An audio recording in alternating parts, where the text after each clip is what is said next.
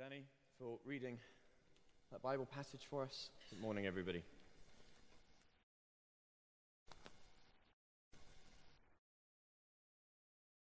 You may like to keep that reading open in front of you from Matthew chapter 6. We're going to be thinking a bit about that today.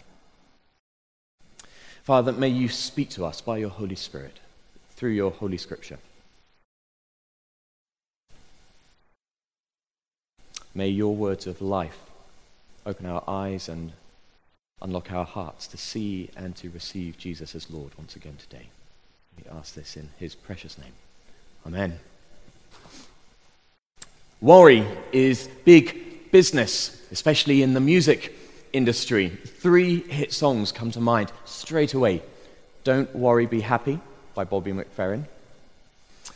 Don't You Worry About a Thing by Stevie Wonder. And Don't Worry, Baby by the Beach Boys. And in my mind, I'm already humming these melodies, and perhaps you will be. And maybe if you take one thing from today, uh, you'll have these, uh, you'll be. You'll be whistling away to yourself later on in the day. These three songs all resonate with us because they acknowledge the reality that all of us struggle with worries. And yet the songs also point to a way through, and that's why we love to sing them. It seems to me to be a universal truth we all worry about all kinds of things. And we're all looking for a way through and beyond our worries. Jesus, in his words, in the Sermon on the Mount that we just heard read to us, invites us, even commands us to live beyond worry. Well, how then do we enter this life? How can we really get beyond the daily worries which plague our lives? Worry itself is a symptom and not the cause. The cause of our worries is the underlying fears that animate our lives. Worry is the tip of the iceberg that is fear. Sometimes we get a sense from our worries that they're driven by something much more substantial underneath.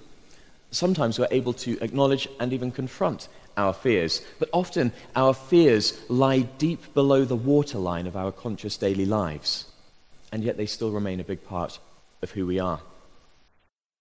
So, what's the fear that lies beneath the worries that Jesus addresses in this passage of Scripture? It's the fear of shame and exposure, and it's the fear of starvation and death. The worries are about food and about clothes. Look at verse 25. Look at the birds of the air. They do not sow or reap or store away. In, oh, sorry, that's 26. Therefore, I tell you, do not worry about your life, what you will eat or drink, or about your body, what you will wear. Is not life more important than food, and the body more important than clothes? Food, clothes. So it's a fear of shame and exposure and a fear of starvation and death. But the fear, in fact, beneath the fear is about social standing and shame. Because clothes not only cover nakedness, they're also a social indicator of significance, wealth, and success, particularly in the time and the context of Jesus. There's a fear of not having enough food, which is a fear of hunger, starvation, and death, but it's also a fear of failure in the task of providing for ourselves and our families. You see how the worries, if you like, are only the tip of the iceberg, the fears which are under the surface are much deeper. Fear is an important and powerful force, even more so than worry, in motivating our behavior. An article in the Atlantic Journal published last September said this Fear is in the air, and fear is surging. Americans are more afraid today than they have been in a long time. Polls show majorities of Americans worried about being victims of terrorism and crime numbers that have surged over the past year to highs not seen for more than a decade. Every week seems to bring a new large or small scale terrorist attack at home or abroad. Mass shootings form a constant drumbeat. Protests have shut down large cities repeatedly, and some have turned violent. Overall crime rates may be down, but a sense of disorder is constant. The article continues and says Fear pervades Americans' lives and American politics. Trump is a master of fear, invoking it in concrete and abstract ways, summoning and validating it. More than most politicians, he grasps and channels the fear coursing through the electorate. And if Trump still stands a chance to win in November, fear could be the key. Remember, this article was published last September. Fear is a powerful force, animates our lives, animates our culture. Conventional wisdom suggests that fear is always a bad thing. Fear cripples us, paralyzes us, leaves us wondering how to act, and leaves us worrying about the future consequences of our actions. Fear distorts reality and gives us a perspective on life and relationships which can lead to defensive and destructive impulses.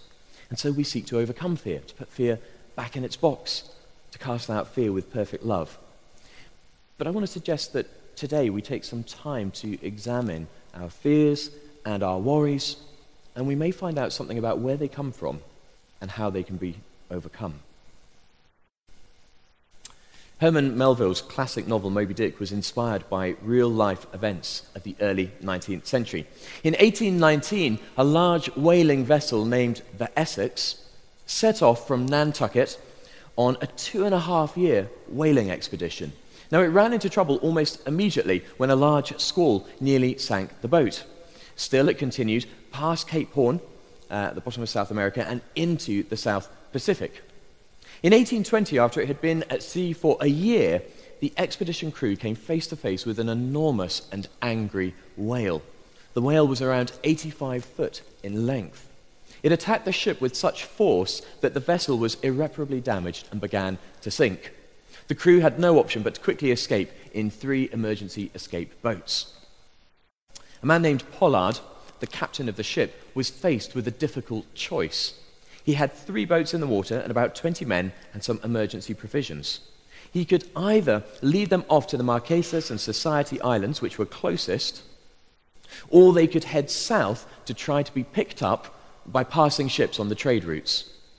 Now, his choice in the end was determined by fear. There were three fears for the men, for the crew to consider. Firstly, it was a long way south to the trade routes and they feared that they might not make it with inclement weather and winds. The boats just might not survive. Secondly, on a long journey in any direction, they had scarce provisions. They feared that whatever direction they set off in, they might run out of food and water before they reached a destination. But finally, the Marquesas and Society Islands were rumored to be populated by cannibals, and the men feared a grisly death that may await them should they go there. A difficult choice was to be made, and there were fears to face in every direction. But here's the thing about fear fear can reveal to us what we truly desire, and reveal to us what motivates us, what drives us, what animates us. Once we know what those desires are, we can examine them, we can reflect upon them, and we can determine whether they are healthy desires or not. You see, at the root of all fear lies a story that we tell ourselves about the kind of person we want to be. Fear is rooted in the possible futures that we imagine for ourselves. Fear has to do with how we envisage things turning out, how the story of our lives will unfold. Fear always plays upon imagined stories of our lives, the imagined stories that we wish to avoid.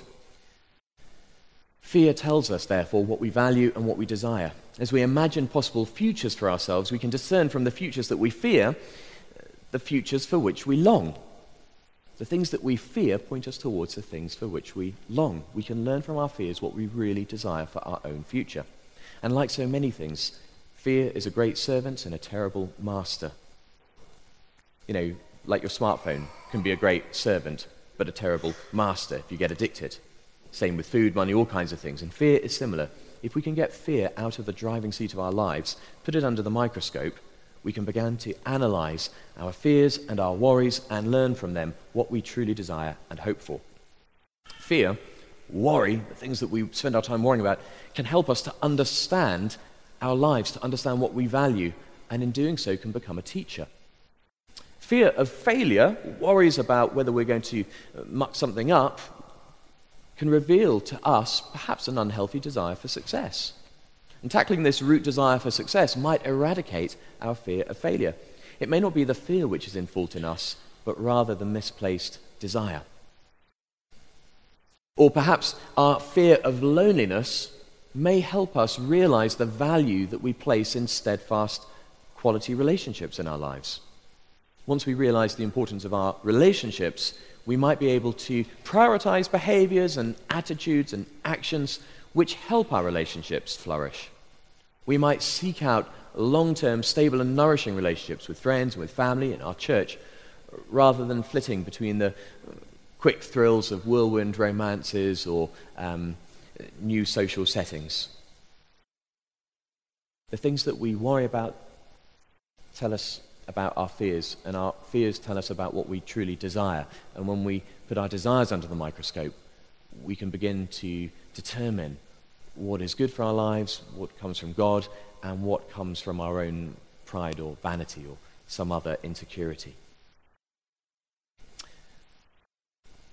So back to the Essex. At the end of 1820, what did Pollard, captain of the sunken Essex, decide to do with his three boats and his 20 men? What direction did they take? Which fear drove their decision? Pollard wanted to lead them to the Marquesas and Society Islands. They were almost certainly the closest lands, and they afforded the best chance of survival. He feared that they didn't have sufficient provisions to survive the long journey south to the trade routes. But Pollard's first mate, a man named Owen Chase, had heard that the Marquesas and Society Islands were populated by cannibals. He and the rest of the crew were determined that they should avoid these islands at all costs. Well, it turned out later that these fears were unfounded. There were documents that showed that traders had been visiting the islands without incident. But their fear of a grisly death at the hands of barbarous exotic tribes was greater than their fear of starvation. They set off south, and in only a few weeks they discovered that their meager rations had left them on the brink of starvation. One man went mad with hunger and thirst and died overnight in one of the boats. How did the men respond? Owen Chase, the first mate, wrote in a journal Humanity must shudder at the dreadful recital of what came next. Irony of ironies, he continued to explain that the crew, quote, separated limbs from his body, and cut all the flesh from the bones. After which we opened the body, took out the heart, and then closed it again, sewed it up as decently as we could, and committed it to the sea. Then they roasted the man's organs on a flat stone and ate them. Their fears of cannibalism had been realized, but not as they had expected, rather in their midst. Indeed, their unfounded fears about cannibalistic islanders had perhaps planted a seed of a thought in their minds, so that even as they fled from cannibalism, they actually drifted towards it. Fear of death drove the crew of the Essex. But their fear of a grisly death was greater than their fear of starvation. Their fear reveals not just the desire for life, but the desire to avoid pain. What do our fears and worries reveal to us about our desires? And if we scrutinize our desires, are they healthy desires, following God's heart, or are they desires that are set after false gods? It seems as though the worries that Jesus uses as examples in Matthew 6 are to do with not just a healthy desire for life, but also about social status and standing. As we've seen, the questions what should we eat, what should we drink, what should we wear, are partly to do with our significance in the eyes of others. These worries are driven by pride, the desire to be perceived as important and special, successful in the eyes of others. And even more, pride is the desire to be recognized as having importance and significance beyond others, not just in the eyes of others, but beyond others. Pride is essentially competitive. Pride seeks our own uh, significance or growth in uh, furtherance and our betterment at the expense of others, even. It can become destructive when we seek the downfall of others for our own advantage. And Jesus urges his followers to shun this path. The worries motivated by pride, vanity, and arrogance must be forsaken, just as the pride, vanity, and arrogance themselves are forsaken. The worries about our capacity to provide for ourselves have to do with our trust in God as provider. Every worry about our capacity to provide for ourselves reveals to us a lack of trust in God as provider. Let me say that again. Every worry about our capacity to provide for ourselves reveals to us a lack of trust in God as provider. This is really profound, actually. We spend so much of our time worrying about how we're going to make ends meet, pay the bills, get the things we want, have the clothes we want, have the food we want, have the holidays we want, the stuff we want, provide for our children the stuff we think they want or need. It can drive us, animate us. And all of the time, it seems to reveal to us a, a, basic lack of trust that God will give us what we need. God will provide for us all that we need. How did Jesus suggest that we tackle this? How do we overcome these worries?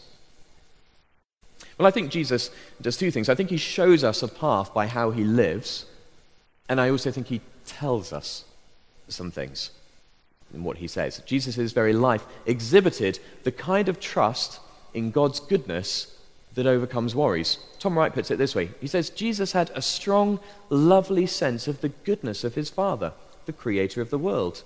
He seems to have had the skill of living totally in the present, celebrating the goodness of God here and now. I think that's true, isn't it? I mean, we know that Jesus had moments of deep angst. We know that he wept at the death of his friend. We know that he suffered pain and he had compassion upon people. But he never strikes you when you read the Gospels as the kind of man who wandered around worrying about things, does he? Can you imagine Jesus worrying about stuff? I don't think he was fretful or anxious or worried. He seemed to know, just trust in a profound way in the goodness of God his Father. He seemed to be able to live in the present, fully entering into the joy, rejoicing with others, fully entering into people's needs and pain, overcoming them with healing. But as well as this example, Jesus also tells us how we can set our priorities in such a way that we can overcome our worries. So, verse 33 is a key verse here. Seek first God's kingdom and his righteousness, and all these other things will be given to you as well. Now, by all these other things, Jesus is referring to our basic needs of life food, clothing, shelter. One wise old friend used to remind me Jesus promises that God will meet all our needs, but not necessarily all of our wants. Those things that we do need, God will provide, if only we will put Him first. It's a question of priorities. Again, Tom Wright puts it this way Put the world first, try and seek after all these other things food, clothes, status, significance, power, money, success. Put the world first, and you'll find it gets moth eaten in your hands. Put God first, and you'll get the world thrown in. Because Jesus doesn't ask us to spurn the good things of creation. We're not asked to become austere and ascetic, despising food or clothing. Jesus enjoyed food and drink and a party as much as anyone. Indeed, when Jesus was crucified, you notice the soldiers cast lots for his clothing. Well, they would only do that if the clothes were any good. I don't know whether it was a Ted Baker suit or something, but it was, you know, it was certainly a kind of, it, it wasn't shoddy, austere rubbish. But Jesus does say we should put as our first priority our desire for God's kingdom and his righteousness. Let's just pause and imagine a world in which everybody did seek first God's kingdom and his righteousness. Imagine a world in which peace, forgiveness, love, kindness, holiness, purity, justice, compassion, and grace were the first desire of all people a society which wasn't self seeking or self serving, but which was set after God's kingdom. Imagine that world, how glorious it would be. Well, if you can't imagine that world, then imagine your own life. Imagine you could put God's kingdom and righteousness first, trusting that your needs would be met. Imagine yourself set upon love and mercy, peace and righteousness, kindness and goodness, forgiveness and justice. Imagine how your life would feel. Imagine how liberated you would be. Imagine how much freedom you would experience. Imagine how your worries and your concerns would fall from you. Well, Jesus promises that we can have this life because of his death and resurrection. At the cross, Jesus has restored for us that right relationship with God that is required of righteousness. Our sins are forgiven and we are reconciled to God, our Heavenly Father. And not only that, but Jesus has also poured out upon us the Holy Spirit, God with us as living presence. Our lives can now be animated not by fear and by worry, but by the love and joy of God. All this because of what Jesus accomplished on the cross. All this because of Easter. All this because of Pentecost. It's our secure status as beloved children of God, daughters and sons of the living God, that sets us free from fear and worry. We can't tackle our worries and our fears by sort of suppressing them, trying to pretend they don't exist, trying to kind of deny them and crush them. We can only overcome our worries and our fears by focusing on that which is greater, that which is truer, that which is purer, that which is higher. And then what happens is it's like those um, sort of advertisements or commercials in proportion and perspective. You know, the sort of, have you ever seen those kind of advertising billboards where there's sort of um, a giant, enormous kind of bottle or something with a tiny, tiny person? And then you realize that the camera is right by the bottle and the person's way off in the distance, and it's actually just a false perspective. That's one of the problems I think that we face, is that our fears and our worries become front and center in the, the camera of our lives, in the lens of our lives, and they take on a greater proportion than they have in reality. It's only by focusing on God, who is greater, higher, more wonderful, more loving, that our fears and our worries will diminish. Our outward lives now because of Jesus, because of the Holy Spirit living in us and animating us, can be the tip of the iceberg of love, joy, hope, and peace that is ours in Christ. So that all that lies beneath the surface of our conscious waking lives is the more substantial, the more profound, and more blessed and glorious reality of Christ in us. If you feel overwhelmed by worries and by fears, set your gaze upon the one who has forgiven you, who has reconciled you to God, who has restored you to fullness of life, because you are a child of God. Your heavenly Father will provide all that you need. So do not fear and do not worry. Fix your gaze upon Christ. Would you like to stand? Let's pray together.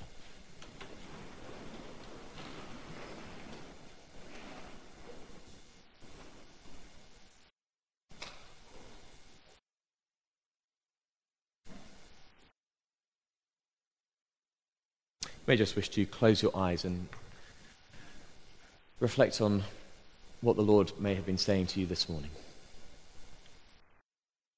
If we are honest with ourselves, there's not one of us who has not struggled some stage or another with crippling worries and anxieties about our life. There's not one of us who has not suffered uh, fear about our future, about our significance. There's not one of us who has not suffered from a fear of failure, a fear of death, a fear of abandonment and rejection.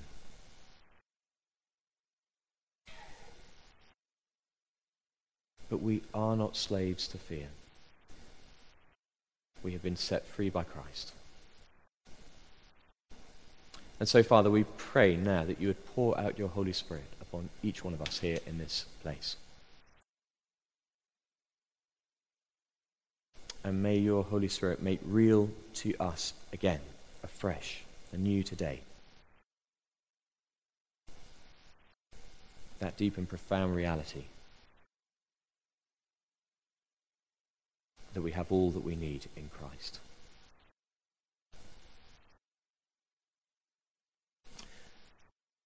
And still, just with your eyes closed, if you know that there is a particular worry or a particular fear that you are wrestling with right now, may even have caused you some sleepless nights this week, maybe causing you to feel anxious this morning.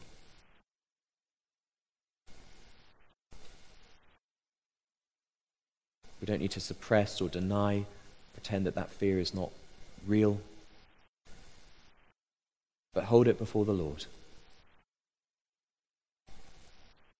And allow your gaze to be fixed upon Jesus. So that the worry and the fear decreases in proportion.